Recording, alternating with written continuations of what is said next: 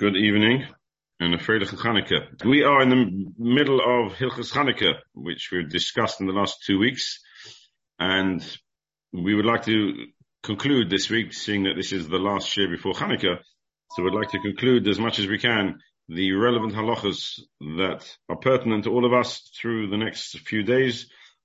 Chanukah is a wonderful time.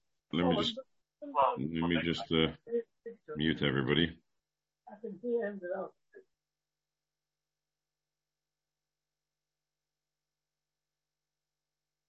Sorry, I'm just muting everybody to make sure there's no background noise. Right. There. Chanukah is a wonderful time of light, a time of uh, where we begin to see the hand of HaKadosh Baruch Hu in Golis, even though we're in the middle of Golis, but we begin to see the hand of HaKadosh Baruch Hu, that single light that can dispel so much darkness. So let's try and continue where we left off and a little bit more uh, practical halachas which are not relevant to the lights themselves. So we'll move on to the halachas of Alanisim and uh, other other uh, areas of halacha which are relevant to Hanukkah. But let's finish off the halachas of the lights and the menorah themselves, which we didn't manage to conclude in the previous shiur. The the oil which is left inside the menorah, so you put the oil inside the menorah, the oil which is left, and the same would apply to wax or, or any other medium used to create the Hanukkah lights. The leftover oil is considered muksa. Because when we set aside this oil into the menorah for lighting the lights of the, the, the menorah for Hanukkah, then they become what's known as huktzah mitzvah. They're called set aside for a mitzvah. And something which is set aside for a mitzvah must not be used for any other purpose other than the mitzvah. There's a discussion though in the halacha, and as we've mentioned many times before in the last two shurim, that Everything in Hilchas Chanukah is a dispute because Chanukah is the Yomtiv of Golus. So therefore, even the halachas of Golus, even the halachas of how you light, where you light, when you light, what you light, are all conflict. There's enormous amount of conflict around them because that's the, the Golis that we're in, a Golus of conflict. But one thing is common, which runs across all the different opinions, and that's the, the light itself.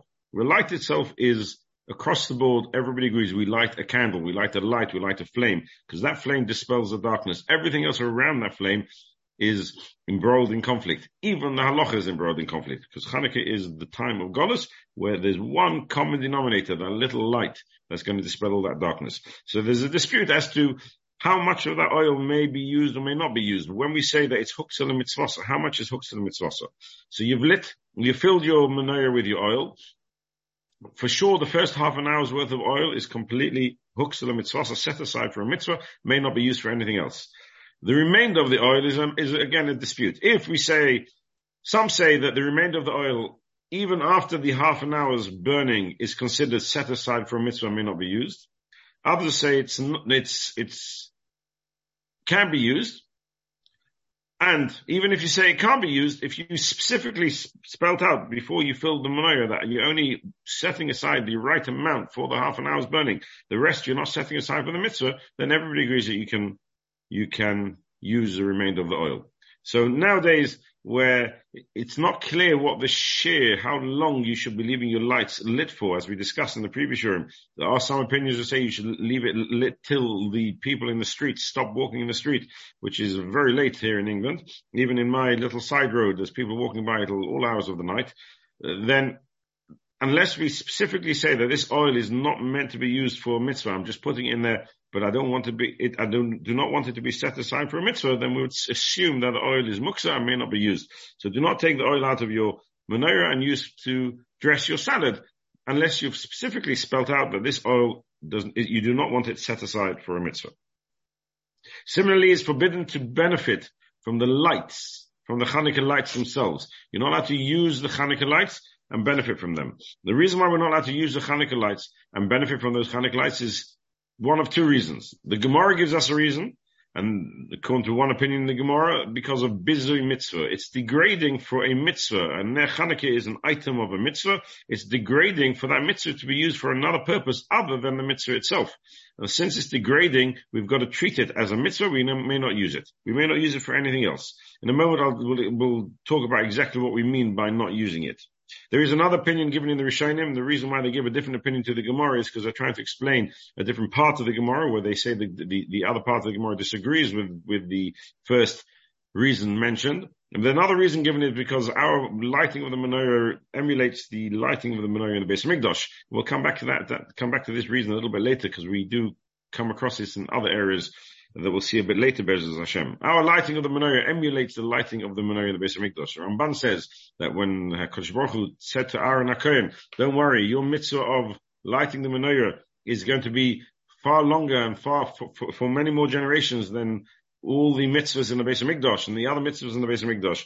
And Ramban says, which lighting of the menorah is, is, for more generations than the lighting in the base of Mikdash? He says that's the lighting of the Ner Hanukkah, which is an extension of the lighting of the menorah in the base of Mikdash. And since we, we consider the lighting of our menorah as a emulation of the lighting of the menorah in the Mikdash, we therefore treat it in certain ways in the same way as the menorah in the Mikdash was treated. And in the base of Mikdash, it was forbidden to benefit from the lights of the menorah because it was the menorah meant as the light of the base of Mikdash, not to be used. And therefore we do not use our neiros either. We do not use our neiros either. When we say it's forbidden to use the, to benefit from the lights, we mean even the single light, which is the primary mitzvah, or even the extended lights, which we would call the Mahadrin, or the Mahadrin Mina Mahadrin, which we explained at length in the previous Shurim, the different types and different methods, different, different levels of lighting Menorah for Chanukah. Each one of those lights, if it's been lit for the sake of mitzvahs Chanukah, either for the Ner Isha Beisai, or for the Mahadrin, or for the Mahadrin Mina Mahadrin, may not be used in any way whatsoever. What type of use are we referring to? So the Gemara gives us two different examples. The Gemara says you can't count your money by the light of the menorah, which means that I can be sitting at the other end of the room. If you take your coins, you take a pound coin, a, a 10 pence, a 10 pence piece, a 50 pence piece, a, a 5 pence piece, and a 1 pence piece, and a 2 pence piece, and you put them on the table, you want to count them, you don't need a lot of light to be able to distinguish between one coin and the other. But there's a fascinating Gemara actually, and I don't know if I've ever mentioned it to you, but there's a fascinating Gemara in in Masechtas Brachas, where the Gemara tells us that when you make a bracha on Motzai Shabbos on your L'habdil, um, uh, Eish, that's a bracha on the benefit that you have from light. The Gemara tells us what's called benefiting from light. The Gemara says in, if you can dis, if you can distinguish between a a a pundian and an issa. A punjan and an issa are two Roman coins. When you can distinguish between a, a punjan and an issa, that's called benefiting from the light. Now, you may never seen a punjan or an issa in your life. I have a punjan and issa upstairs in my house. I have a punjan and an issa, and they are identical coins, same size, same thickness, same shape, everything identical. The Romans made a mistake and they minted two separate coins, exactly the same size. There's only one difference between them. If you look at them carefully, you'll see that the wreath that's on top of the head of the Caesar on one of the coins, and the crown is on top of the head of the Caesar on the other coin. That's the only difference. Now, in order for you to, to, to, to, to differentiate between an Isan and a Punjan, you need to get very close to the candle. Try and take two 20 pence pieces. And if you look at the 20 pence pieces, you'll see some of them have the queen with a crown on, some of them have the queen without a crown on. Try and dis- differentiate between the two in a dark room with a candle at one end of the room. You're never going to be able to, dif- to differentiate. You'll not notice the difference. You have to get really close. So the Gemara tells us, Punjan and Anissa. The Rishonim didn't understand what the Punjan and Issa was. So they didn't know what the difference was. So they say two different coins is good enough. But today we have Punjans and Issa, and as I say, I have a set of them upstairs in my room. In my bedroom, I keep a set of all the different coins from the time of Chazal. I bought them a number of years ago from uh, uh, the the Living Torah Museum in New York, and I use them to to show the children what it means. Uh, all the different coins that we talk about in the Gemara, they can actually see what these coins are. And it just brings to life the Gemara in, in, in a completely different way. But a punjan and an issa are identical coins. The only difference is the crown and the wreath on the heads of the Caesar. For that, you need to be really close. And that says the Gemara is when you make a bracha of Bayr Ma'ira Ish. But yet, when it comes to benefiting from the light of the menorah, you can be the other side of the room because you're counting money. Counting money doesn't mean counting Issa and Punja, which are the same types of coins. Counting money means counting different coins. All different coins in every, in every country that you, you may find yourself will have different shapes and sizes for different amounts, for different values of, of, of coins. And therefore it's very easy to count even in a dark room. And yet that is forbidden because that's called benefiting from the neiros of Hanukkah and that's called the Bizui Mitzvah. That's degrading for the Ner Hanukkah even to have that level of benefit.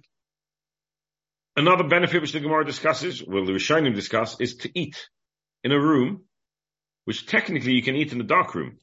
You don't really need the light, but by having light in a room when you're eating gives the food a greater taste. You know, the Medrash tells us that, uh, um, that the Medrash tells us that mon look the same. And it's therefore called the lechem hakloikel. And the Jews in the Midbar complained about the mon. And the Medrash says, Mikan, Shasuma Einenena mi, A blind person doesn't benefit from the food. And it's a Medrash clear because it doesn't seem to make sense. What's the mon got to do with a blind person? And the Mefarshim explained that we see from the mon, what, what was so difficult about the mon? The mon was a food that could taste like anything you liked in, in any, any donut that you wanted, it could taste like. You could have a pecan donut, or you could have a, a caramel donut, you could have a cream donut, you could have any chocolate donut, all the different donuts you can find in the shops today. Anyone you wish for, that's what the mon tastes like. So why was it so difficult for Klal Yisrael to enjoy eating the mon? And they say it's clearly evident from here that if you can't see the food, you don't have the same benefit from it. You may be able to taste it, but if you can't visualize it, the way the food is presented changes the way the food tastes. And therefore, from here we see that a blind person does not benefit from the food.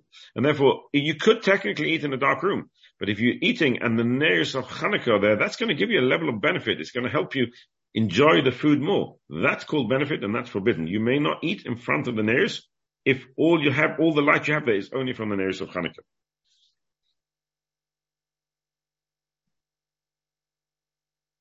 So therefore, how do we get around the problem? Therefore, we light a shamash. We light a shamash, we light an extra light. Not just the lights of Hanukkah, we light the extra lights. And we'll see a in a, in a moment exactly how we light an, a, a, a, the shamash light. But we light the shamash, that's to, to avoid us benefiting directly from the, the neiros of Hanukkah. It, today, in today's world, where we have electric lights in the room, the electric light would be considered a shamash in the context of avoiding the problem of benefiting from the lights of Hanukkah. We're benefiting from the lights of the, the, electric light. Therefore, we don't have to worry about the Hanukkah lights. We switch off the electric lights and all we're left with is with the Hanukkah lights. That will maybe be problematic. There's no problem to sit and do nothing by the lights. On the contrary, some people have a minute to sit and stare at the lights for half an hour. Say some people have a minute to, to, to, to enjoy the lights. The, just looking at the lights is, is a wonderful thing. They can uh, try and see the ruchnius, the spirituality in the lights. That's fine. Walking around a room where the lights are on is also fine. Walking around the room where the lights are on, where the, with just Hanukkah lights with no lights on is also fine. You're not obligated to trip in the dark or close your eyes when you're walking around the room because you don't want to benefit from the Hanukkah lights, that's not called benefiting. Benefiting is a direct benefit. I'm going to sidetrack for a moment, just discuss uh, halacha because it's relevant to what we're discussing, but it just, we go off the point for a moment.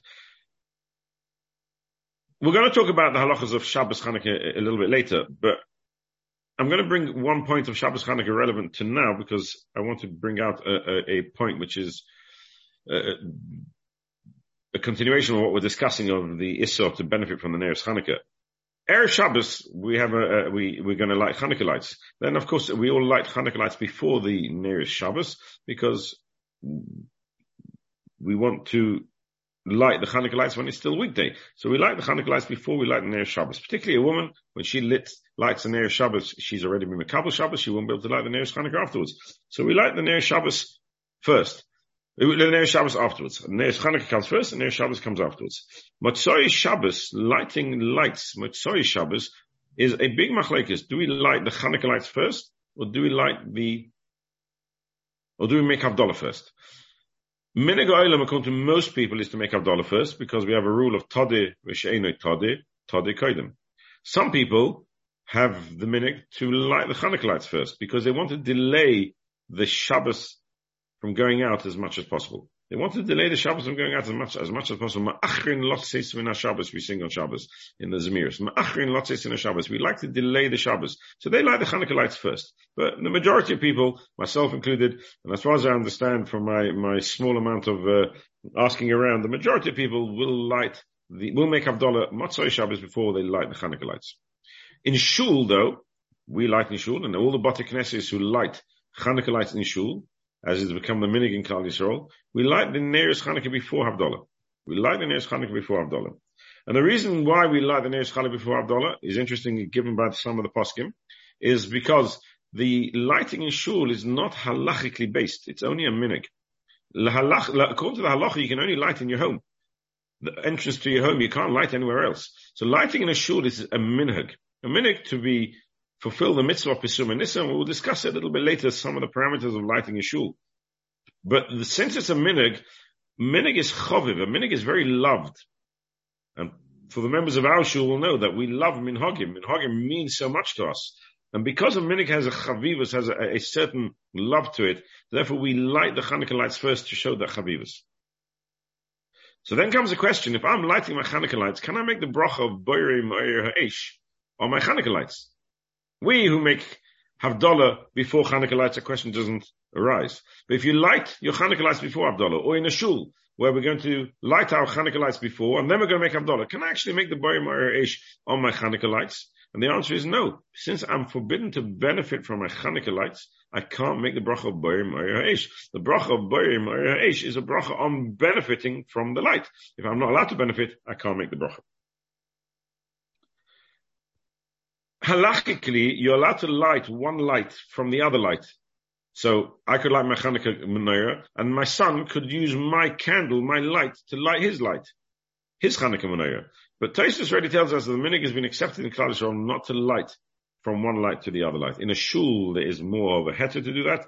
Though it's not necessary, but there is more of a heter. But at home, we do not light one Hanukkah light from the other Hanukkah light. We look at it as part of the, the banner of not benefiting from the Hanukkah lights. So as we mentioned, to get around the problem, we, we light a shamash. In when we light a shamash, we've got to make sure that a shamash is differentiated from the other lights of Hanukkah, not to make a mistake and think this is another light of Hanukkah.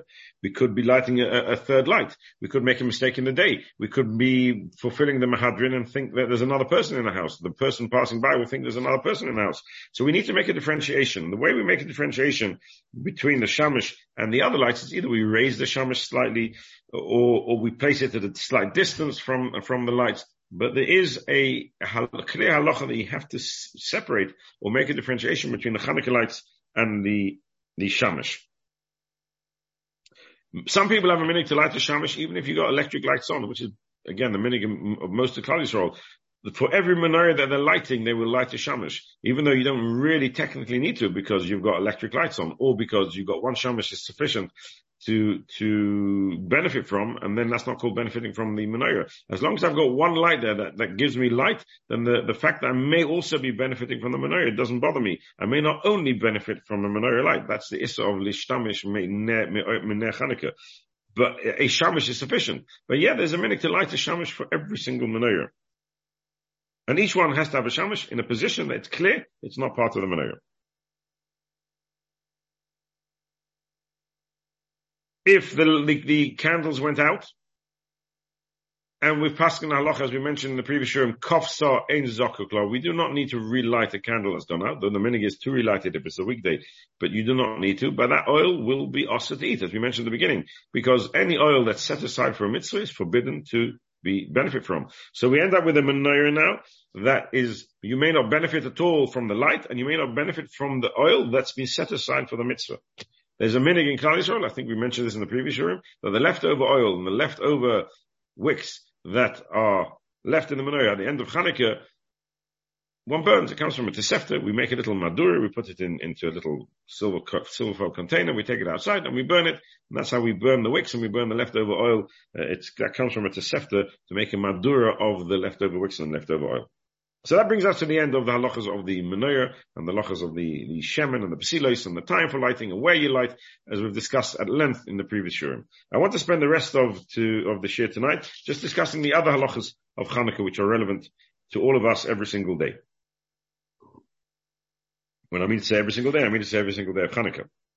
All eight days of Hanukkah, we have an addition which is added to our tefillah. That's called the, the, the addition of Al Hanissim. It's a little tefillah which we add into our Shemona Esra uh, in order to give thanks to HaKadosh Baruch Hu. Thanks to HaKadosh Baruch Hu for the wonderfulness of saving Klal Yisrael from, from the Chashmonoim and giving Klal Yisrael the ability to survive, which is really the, the depth of the Ness of Hanukkah, giving Klal Yisrael the ability to survive through Golis, through that darkness of Golis. It's dark, dark nights out there. It's really dark, midwinter now, and yet that light we, that's when we light the light of Hanukkah, and that gives us the inspiration and the chizuk that we're able to withstand the, the terrible darkness of Golus, and we know that Kodesh Baruch Hu, despite the darkness, is there. Deep down, he's there. One pach shel and hidden. That's HaKadosh Baruch Hu. That represents the, the, the Shechina that's hidden in the Golus, but it's there, and we know it's there. We know it's there, and that gives us the, the, the strength to continue. So therefore, we add this, this tefillah of Alanissim in our Shemona Esra. We add it in every Shemona Esra that we're going to say throughout the eight days of Hanukkah, which means therefore on Shabbos and on Rosh Chodesh, when we add a tefillas musaf, which has got nothing to do with the day of Hanukkah, is purely added because of Shabbos or because of Rosh Chodesh, we will still say Alanissim in the tefillah of musaf and the tefillah of, in the musaf of Shabbos and the musaf of Rosh Chodesh. The minig is to say al hanisim with a vov, the al hanisim, the al Not everybody has a minig, but that's that's uh, clearly a minig to say the al hanisim. The reason why we say al hanisim is because the al hanisim is part is placed in what we call bichas haydah. It's placed in the bracha of thanks in the moedim anachnuloch, which finishes off with alakoil. The bracha of thanks to HaKadosh Baruch Hu, where we show our subordination and our thanks to HaKadosh Baruch Hu. And that's why we add this tefillah, because the tefillah of Alanisim is also a tefillah of thanks. And in the tefillah of Moedim, we say, V'al nishmasein, v'al nishmasein abkudislach, v'al nifbesecha, v'toy besecha. We, we list and enumerate all the different wonderful things HaKadosh Baruch Hu has done for us. And each one is added with a vav. V'al nifleisecho, v'al nishmesecho, v'al nifleisecho, v'toivesecho. So then we add, we're just adding another wonderful present that HaKadosh Baruch Hu gave us. V'al hanisim, v'al apurkam. And therefore most people say it with a vav, though not everybody does. At the end of the Alanism, we say, elu. We could say, B'kovu shmoinas yomim elu. But we add in the word Chanukah because when we mention a Yom or a specific time in our tefillah, we need to, we'd like to mention it specifically and express it properly, because that's a greater haidah when we say, we express it clearly, that's what these days are, and it gives a, a, a greater, a, greater uh, depth to the days that, of Hanukkah that we find ourselves in. In Mariv, before Shemona Esra, particularly in the first night, the Gabel will bang and call out Al Hanissim. Shachris, he won't call out Al Hanissim because in Shachris, you're not allowed to make a break between the Gaal Yisrael and the Shemayin Esra. In Mariv, we're more lenient with making a break between the Hashkivenu and the Shemayin Esra. If a person forgot to say Al Hanisim in his Shemayin Esra, which can happen, a person can forget to say Al Hanissim in his Shemayin Esra, if he remembers before he finishes the bracha, before he says Baruch Hashem, if he remembers before he says the name of HaKadosh Baruch Hu, Baruch Atah Hashem, then he goes back to Alanissim and just continues Alakol till the end of the bracha. If he remembers after he finished the bracha, after he said the name, after he said Baruch Atah Hashem, even if he hasn't said Atayv Shimcha, if he said Baruch Atah Hashem, and he finishes off the bracha, then he can say it before Yiyul Rotzin. So when he finishes Atayv Shimcha, when he finishes Osa Hashalim, and Baruch Hashem Yisrael Hashalim, then before he says Yul Ratzon, he says uh, her little Harachman. He adds a new Harachman. He says Harachman who yasel lonu nisim v'nifloy shosisa lavasenu bayom mehem bazman hazeh. Then he says Al Hanisim. If he's already finished Esra, he's already said Yil Ratzon, or he's said Oyser Shalom, then he doesn't go back. Then he's fulfilled his mitzvah of Shmoin. He does not need to repeat Shmoin for missing out Al Hanisim. So Al Hanisim has to be said in Shemon Esher in the Brichas Haidah after Moedim. If you forgot to say it and you haven't said the Baruch Hashem of the bracha, you go back to the Al Hanisim and continue on in, in, into the Alakol. If you finish the bracha of, Hatayv Shem Cholachon then you can say it before you the Rotzain by adding the extra Harachmon who Yasalon and Nisim Niflois Shosis Lavasein B'Yom Mehem Bazman Hazeh. It should be in the Siddur if you got a good Siddur. And then Al Hanisim. If you finish my you've said Isa Shalom or then you don't go back and you've lost. If you once you said Isa, if you said Yilarotzin, you can still say that. There's no harm. But once you said Isa Shalom, then you can't say it. You don't need to repeat Shemon. In Shachris, we add Halal because, as we mentioned, the Gemara tells us that they instituted the days of Chanukah as Lahoidois or Lahalil. So Lahoidois is why we say Al Nisim in Tefillah, and Lahalil is the Halal that we say. In fact, we say Halal Ksholim, the complete Halal in the eight days of Hanukkah. A number of reasons given why we say the complete Halal. Not relevant to us right now, but we say a complete Halal every single day. We, we say the complete Halal every day of Sukkot because each day has its own components and therefore considered a separate day. Hanukkah is also considered a, a, each day is considered a new Ness.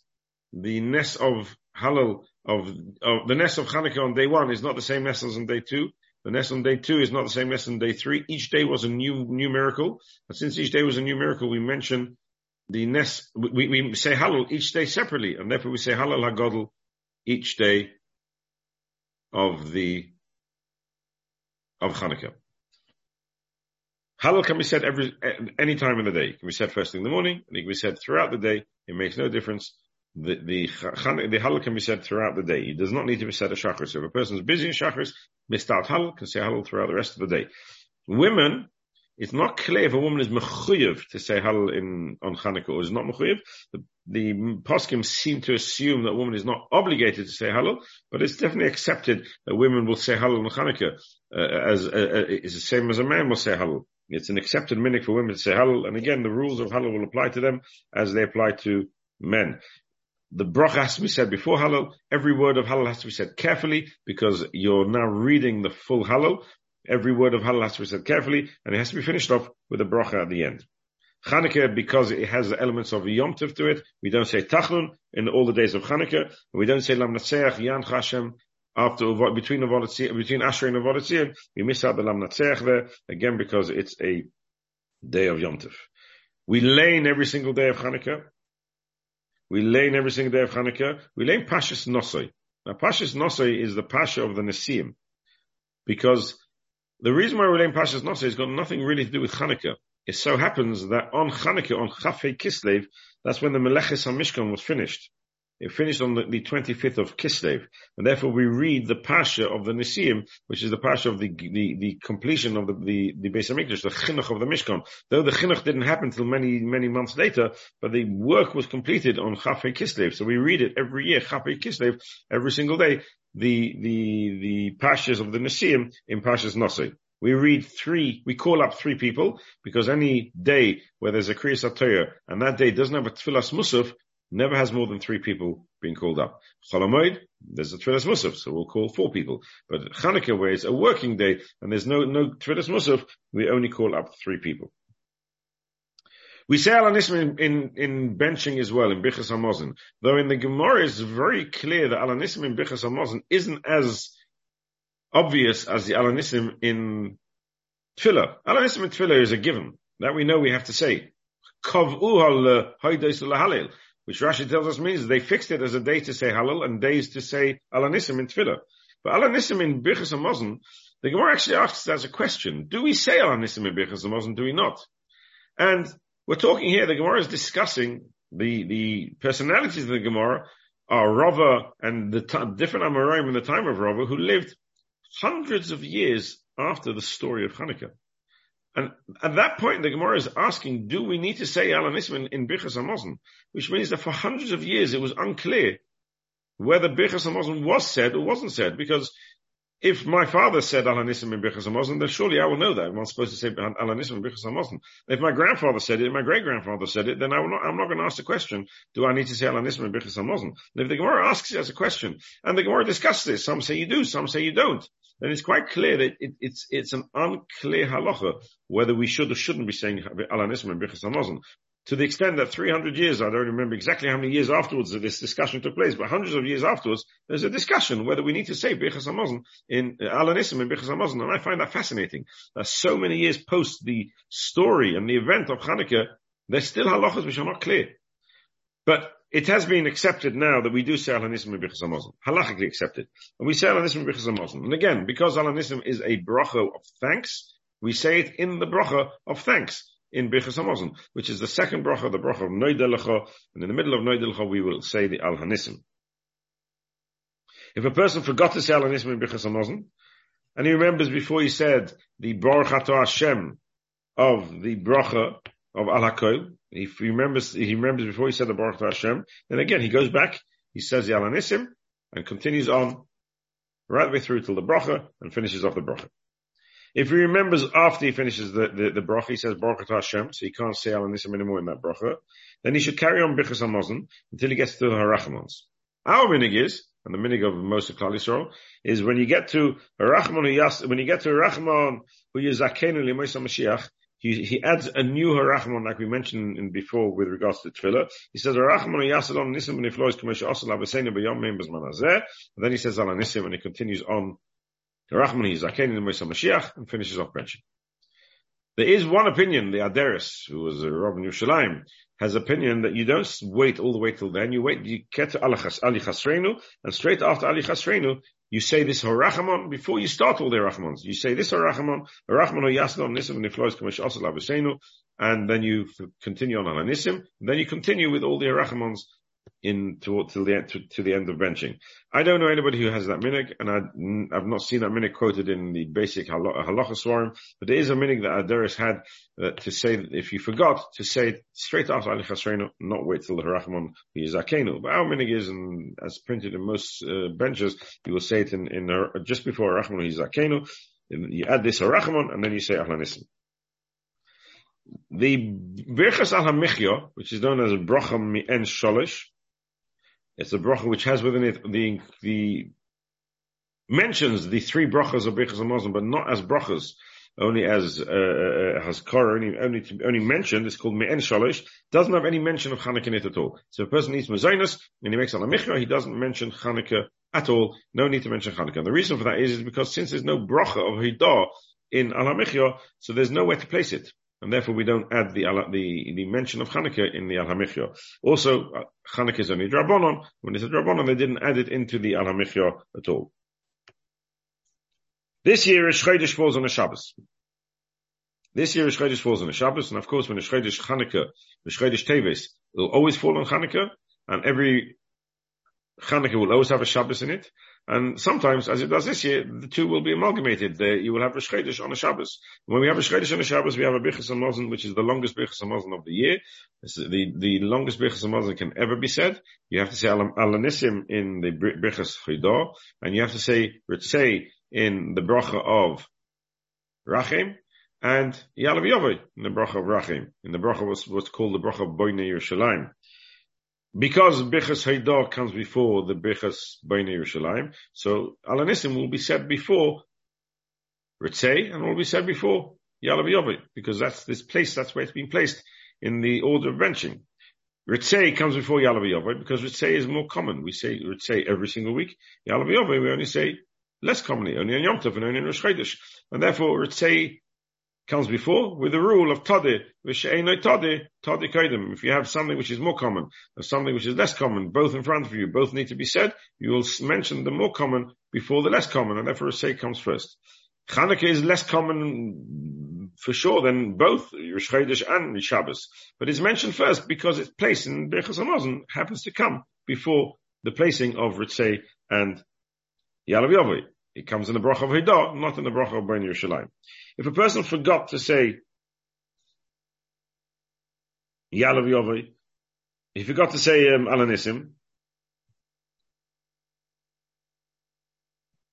sorry, if he, he, forgot to say Yalav and he forgot to say Ritzei, or Ritzei, let, let's, let's, let's leave out Yalav Yovai, because that's a bit more complicated. So he came to Shabbos, Shabbos Rosh and he forgot to say Ritzei. He forgot to say Ritzei in his davening, in his benching. So he has to repeat the benching. First, Friday night, Shabbos morning, he has to repeat the benching. Does he have to repeat the Yalav Does he have to repeat the Alanissim? He said Alanissim the first time. Does he need to repeat it? And the answer is yes, because since he's benching again, despite the fact he's already mentioned Alanissim in his first benching, now that he's obligated to bench again, he has to say Alanissim a second time. He has to say Alanissim a second time. And the same applies to Yalav He'll have to say the Yalav a second time.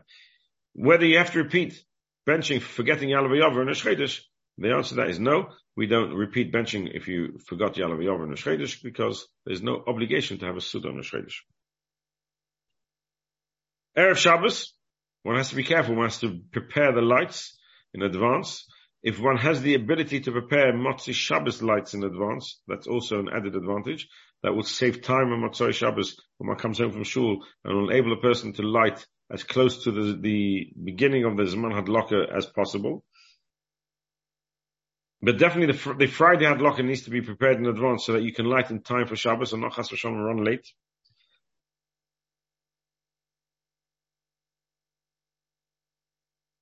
Some people have a minute to daven mincha on the Friday before Shabbos, Hanukkah, before they light the candles. We have a minyan in shul at one o'clock, mincha gedola, for those people who would like to daven mincha before the lighting of the candles.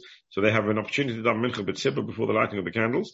Other people light the candles and then go to mincha, and that's probably the greater minig amongst Klal Yisrael. They're quite happy to light candles and then go to mincha. You come to, to shul on a Friday night, Erev Shabbos Hanukkah, more people are davening mincha in the mincha just before Kabbalah Shabbos than there are davening in the one o'clock mincha.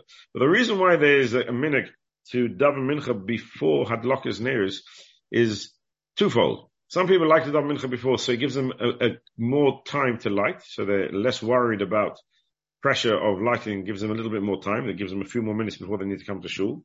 But there's a much more significant reason why there's a minhag to light after mincha, and that is because the the mincha was instituted to commemorate the korban tamid that was brought in the evening. And in the base of Hamikdash, the korban tamid was brought before the menorah was lit. The order of, of the sequence of events in the base of Hamikdash was first the korban tamid, and then they lit the menorah. And since our menorah, as we mentioned earlier in the shiur, since our menorah has some comparisons to the menorah in the base of Hamikdash, why we don't benefit according to one opinion. Therefore, we want to light it in a similar manner to the way the menorah in the base of Hamikdash was lit. And therefore, we daven mincha first. That means we bring the korban tamid first, and then we light the menorah following the order of the lighting in the Beis Hamikdash. But there's no question about it. If a person is going to miss tefillah b'tzibur because the only mincha in town is one which is going to be straight after lighting, and if he's going to daven mincha before, he's going to miss, he's going to, he's going to give up on tefillah b'tzibur. That's something he shouldn't be doing. Tefillah b'tzibur comes way before uh, inyan of lighting after mincha. And therefore, if he has only one minyan in town, he should daven b'minyan and light first. But those who have a, min, a and a minyan of mincha before lighting should daven mincha before lighting and light afterwards. On Erev Shabbos. on Erev Shabbos, excuse me. The menorah has to be lit around Plag HaMincha. The earliest time a menorah can be lit is Plag HaMincha. It can't be lit uh, before Plag HaMincha. Plag HaMincha is roughly 305. Please don't trust me. You look in the Luach. What time Plag HaMincha is the earliest time for lighting Chanukah menorah should be printed in the Luach. It's roughly 305. Before that, it's too early. After that, you can light. But you must remember that your lights need to be lit and stay alight for half an hour after Nacht. So you need to make sure there's enough oil in your menorah to stay, to keep the wicks, keep the flame alight, keep it fueled from Plag HaMincha right the way through till half an hour after Nacht. And if Nacht is roughly 20 to 5, quarter to 5 roughly, uh, Friday night will be roughly quarter to 5, our Nacht in Shul will be quarter to 5, then it needs to be, it needs to stay alight from 5 past 3 or any time after that when you're going to be lighting till Kabbalah Shabbos till half an hour after till quarter past five.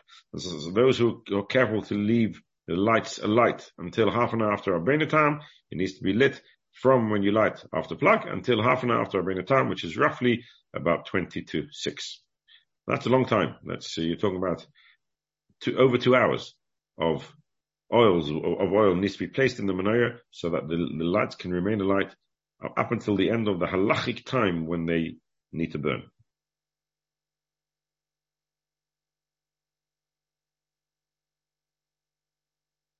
If a person doesn't have enough oil for two, two to two and a half hours, then at least one of those lights of Hanukkah should be supplied with enough oil that it can stay light for two, for two, for two or two and a half hours. As we mentioned, the primary mitzvah is one light. So at least one light should be able to stay light for that length of time. The others, if you can, you carry your mahadrin, you'll fulfill your mahadrin, mahadrin min mahadrin. If you can't, it's not the end of the world. But one light really should work. Now I'm going to discuss for the next few moments a area of halach which is a little bit complicated in in Hilchas Chanukah. And I'm only going to go to the basic details, not the, the complicated part we're not going to discuss because it's too complicated. And as I'll mention later, any questions with regards to this topic in Hilchas Chanukah should really be asked to a Rav, uh, depending on the scenario that you find yourself in. And this is the halacha of somebody who's traveling on Chanukah. Somebody who's traveling on Hanukkah, somebody who's staying out of his home on Hanukkah, who's away for the time of lighting on Hanukkah, maybe coming back late, may only be coming back the next day, staying as a guest in somebody else's house. These are the most complicated areas of Hanukkah, of the halachas of lighting the menorah on Hanukkah. I'm going to run through some of them just briefly, but the complicated ones, I'm going to suggest that if you do find yourself in a scenario of traveling on Hanukkah, please do pick up the phone and ask rather than trying to work out what to do from what we're going to discuss now. Somebody who is leave, leaves his house and is going to be out of his home at the time when Hanukkah lights need to be lit, he's still obligated with, with the, to light Hanukkah. The fact that you're not at home doesn't absolve you from lighting your Hanukkah lights. And if you, your, your home is in the city where you find yourself, even if for this moment in time you're, you're staying by a neighbor next door or around the corner, you should be going home to light. If you've moved out of your home for a while, then no, then that becomes your new home. But if you're just temporarily out of your home for a few hours, for a short while, then you should be going home to light that home. If you left your home for short, for a few days, so you've left the home for not just for a few hours, you've left your home for a few days, then your home is becomes becomes the place where you find yourself now. Then you light your menorah where you are, not in your home. Somebody has to travel on, on a day of Hanukkah. And I always advise people, if you can avoid traveling on Hanukkah, avoid traveling on Hanukkah. It's just fraught with difficulties, halachic difficulties. But if you have to travel and you have to leave home before plag, there's no way you can light before plag. Plag is the earliest time that Hanukkah lights can be lit because Friday, the earliest time we allow you to light is plag. So if somebody's traveling before three o'clock, three or five on any day of Hanukkah, he can't light the Hanukkah menorah. So what he should do is, if, if his wife's at home, then his wife should light for him. He's going to come back very late after the Zman of Adlaka. His, his wife should light for him. And if he can, he should try and hear the brachas from somebody else. Can he make the bracha himself afterwards? No. Can he make the bracha of Sha'asanisim is a dispute. So machlekes, best for him to hear the bracha from somebody else. If he's traveling after plag, then he can light. He can light. As soon as it's plag, he can light. But he makes sure there's enough oil there that will burn until half an hour after Nacht, and then he can go on his journey. Then he can go on his journey. If he's traveling with all his family, and there's no one left at home who can light for him, and he's only traveling for a short while, they've gone off to a chasna in Manchester, they're going to come back that night. So they don't have a second home, they're not moved into another home, they're not guests in anybody else's home, so they have nowhere to light. Then there's a discussion in the poskim what to do.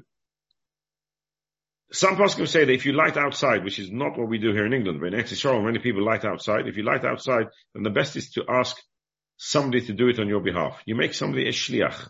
You ask a neighbor, please, can you light my menorah with my brachas on my behalf? If you light inside, then you just light when you come back. So if you're going to come back one o'clock, two o'clock in the morning, as long as there's company with you, there's other people or household members of the household who are, who are with you or awake, then you can still make the bracha and you can fulfill the mitzvah of pisum of spreading the nest by the household, the members of your household watching you light the menorah. Somebody goes for Shabbos away. Often in Eretz Yisrael, children will go to their parents for Shabbos Chanukah. So when you get to Friday afternoon, you get to your parents' house. That's where you're staying. So you're lighting your parents' house. Motzoi Shabbos, what do you do? You're traveling home Motzoi Shabbos, but you want to have a party first. You want to have latkes. You love your mother's latkes. They're, they're amazing. And you don't want to leave Motzoi Shabbos till an hour or two after Nacht. Where do you light? Do you light still in your parents' home because that's where you are now? Or do we say since you're going home, you should light at home? That again is a huge machlekes, a huge machlekes. Some say you should light where you are. Some say you should light at home. And therefore, anybody who's ever been Shabbos Chanukah in in in Yerushalayim or Bnei Brak or any of these places, you will see that straight after Motzei Shabbos, there's a rush for the buses. For those who feel that the correct halach is to light at home, they rush back as early as possible so they can get home as soon as they can so they can light. There are others who say, no, you light where you are because this is your home now. This is where you're staying. Until you leave, you've not left. This is, this is considered you, the, the, your domain for this, this moment in time and you light where you are. A huge discussion in halacha. If it's relevant to anybody, please pick up the phone. Another question which comes up regularly. Somebody who eats in one home and sleeps in another. This is relevant to yeshiva bochim, but can be relevant to guests who are coming from out of town for a simcha and they've been put up in one home, but they're going to be eating all their meals in another place. They're going to be eating by their, their host, uh, all their meals, but they're sleeping somewhere else. The host doesn't have enough sleeping space, so they're sleeping somewhere else. Where do you like? Do you like where you eat? Do you like where you sleep? Again, that's a huge machlekes in the poskim. Is the primary home the home you sleep in? Is a primary home the home you eat in? A huge discussion. In yeshiva, you will see some bochum will light in the dining room, some bochum will light in their bedrooms. Do you light where you sleep? Do you light where you eat? A huge discussion. Best is to avoid this, and if you can eat at least one meal or some food in the home that you're sleeping, that would avoid this, this conflict, and you would light then where you're sleeping. And we'll finish off with one more, one more area of halacha. But the rest of the halachas of traveling are, are, really complex. And if anybody does find themselves in a situation of traveling, they should please pick up the phone and I will try my best to, to navigate the complexities of their situation so that we can find a way around, a way that we can actually light the menorah as halachically correctly as possible. Now I want to finish off with a, a minig which we have in our shul, uh, have most shuls, a minig which is, as we mentioned earlier, is, is a minig, not a halacha, uh, uh, an unbelievable minig which has evolved in Klal Yisrael. We're not exactly sure uh, the source of this minig, but it's become a very accepted minig to light Hanukkah menorah in the basic Knesset. And as with every aspect of Hilchas Chanukah, as we mentioned, there's conflict and disagreement as to how it should be done. The same applies with the menorah in the shul. And I'm going to give you the, the differences in halacha, and you may go to different shuls and you'll, you'll see different methods of the way the menorah is lit in a shul. The menorah is placed, and this is agreed by every minhag, is placed on the southern wall of the shul. I shouldn't say the southern wall because that would be a, a, a, a, misunderstanding. On the southern side of the wall. So if you're facing the Aron HaKodesh, the Aron HaKodesh is the east. Therefore, the right-hand side of the Aron HaKodesh is the southern side, that's south, because the north will be to your left, the east will be ahead, ahead uh, straight ahead of you, and the south will be to your right. So the menorah is placed on the right, as it is in our shul, it's placed on the right-hand side of the Aron HaKodesh. How the menorah is placed, and where you stand to light the menorah, that's where the conflict finds itself. There are some shuls that have a minhag to light, to have the menorah positioned in the way we position our menorah, which means from east to west. They stand on the southern side facing north. So our shul that would mean they would stand with their back to the wall facing Rabbi Feldman Zichron Levracha's place. And then they would light from the right to the left, which means they would light the first night, the light closest to the Aron HaKodesh. Second light, the left, add a second light to that, moving left, etc., from right to left. Similar, in a similar way as we liked at home. That's a minhag that you will find in some shuls. Some light standing facing south. That means the way we would stand in our shul facing the south, but they light from on the right. On, sorry, they light, they light on the left, from left to right, because they want to light the first light closest to the Aron. Others face the menorah from south to north to south, not east to west, but north to south. And then light from the right hand side or the left hand side, depending on whichever minhag they have. We in Shul have a very unique minhag which is not mentioned in halacha as a minig, but it's very much a minig that is found in Ashkenaz, where we place the menorah on the southern wall, we face south, and we light from right to left. Which means we start with the, the, right hand light, not the one closest to the Aron HaKodesh. And when I first came, I found this troubling because it doesn't meet any of the minhagim mentioned in halacha. And Bobby Schleimer showed me a picture of the way it was done in Frankfurt. There's a picture of a chazan standing on the steps as we have, same steps. The steps uh, that were made were were in the same, almost the same shape as they were made in in Frankfurt, and the chazan standing there wearing his canonicals talis and his chazan hat, holding the light and lighting, facing south, very clearly facing south, and lighting the right hand light, which is an interesting minig in, in Ashkenaz, clearly a minig in Ashkenaz, and that's a minig in the shul, but not a minig in most other places. We light in the shul at slightly earlier time than we would normally light. Ashkenaz normally light with Nacht or just before Nacht. In shul we light straight after Mincha, and that's a minig in all shuls, the light straight after Mincha, between Mincha and Mariv, because that's when people are going to be in shul. And the idea of lighting a shul is so, so that we can, uh, so that we can be mafast in the nest as much as possible. We want to be moitzi people, as many people as we want, we want to, to spread the nest to many people, as many people as possible. The greatest amount of people are going to be found between Mincha and Mariv. After Mariv, people have gone home already, and therefore we light between Mincha and Mariv. Even though the halacha of lighting in a, in a basic nest is only a minhag, it's not a halacha, as we mentioned, it's not an obligation. We have the rule of Amish Tamshin Ba'ira, we don't use the lights like we don't use the lights in the menorah at home. We don't use the lights in shul either. And again, ideally, the lights in shul should be lit right the way through from when they're lit straight after mincha until after half an hour after nacht. However, often a shul is deserted after Mariv, people go home, and therefore there's an element of danger, then you can extinguish those lights and they do not need to be lit.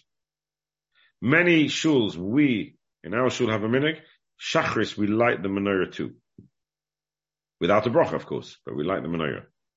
And the reason why we light the menorah is something that, as I mentioned before, something that we mentioned earlier in the year, again comes from the Beis HaMikdash. The Rambam tells us that in the Beis HaMikdash, if a light went out the lights of the, of the menorah went out in the morning, they would relight it. So it should be lit for the rest of the day.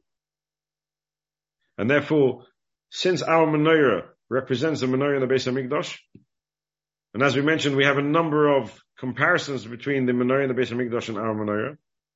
So therefore, in shul, which is a mikdash ma'at, a shul, the menorah in the shul has a greater representation of that menorah of the Beis HaMikdash than even a menorah at home. And therefore we have a minute when we come for Shachris to relight the menorah, that there should be lights lit in the morning.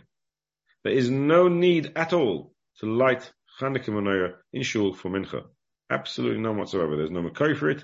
There's no need for it. And I don't think there's such a minute anywhere. Shachris, yes, no bracha. And after Shachris we put them out. But mincha, there's no need to light the menorah in shul at all. Even for mincha gedola, where we're not going to be lighting immediately afterwards for the next day. We still do not need to have those lights lit. The lights are only, the minig is only for shachris and not for mincha, as far as I understand. And that brings us to the end of the unbelievable halachas of Hanukkah and the complexity to the halachas and how nothing is set in stone when it comes to Hanukkah. Everything is is is up for grabs. Everything is a, discussion and a, and a, a, a conflict between all the different opinions and the different minhagim and the different the, the different right away from the time of the Gemara down to the minhagim today. There's never been a single minig in how to how to apply Hilchas Chanukah. There's only been one common denominator, and that's the Ner Chanukah, because that's the only thing that we need to really attach ourselves to, to attach ourselves to that Ner, that wonderful light of HaKadosh Baruch Hu, that wonderful light that HaKadosh Baruch Hu is eventually going to allow to start off with a small little light and spread from one to two to three to four to five to six to seven and then to the eight to the world beyond. We'll be zecher to see the Bias HaGoyel, we'll be zecher to see the end of all darkness and the end of all troubles, and and all, everybody will have refuah shalema. Everybody will have all simcha in the home. Everybody will have everything that they need. And we will see the the bias hago b'karib heavy. Amen. Oh, Amen. Thank you. Just before I finish, let me mention in two weeks' time is is the winter holidays. It's the end of the winter holidays, so there won't be shiur. But four weeks time we'll be back, and, and I haven't quite decided whether I should start discussing the halachas of Purim. I know that's going to frighten some women to think that if I talk about the halachas of Purim means we're nearly at Pesach. But yes, once Hanukkah passes, we are nearly at Pesach. Um, but, or we'll go back to Hilchot Shabbos. I'll make that decision in the next couple of weeks. But we're looking forward to see you all back in two weeks, in four weeks time. Have a, lichtike, freiliche Chanukah, only simchas and nachas and brachas for everybody. Have a good night.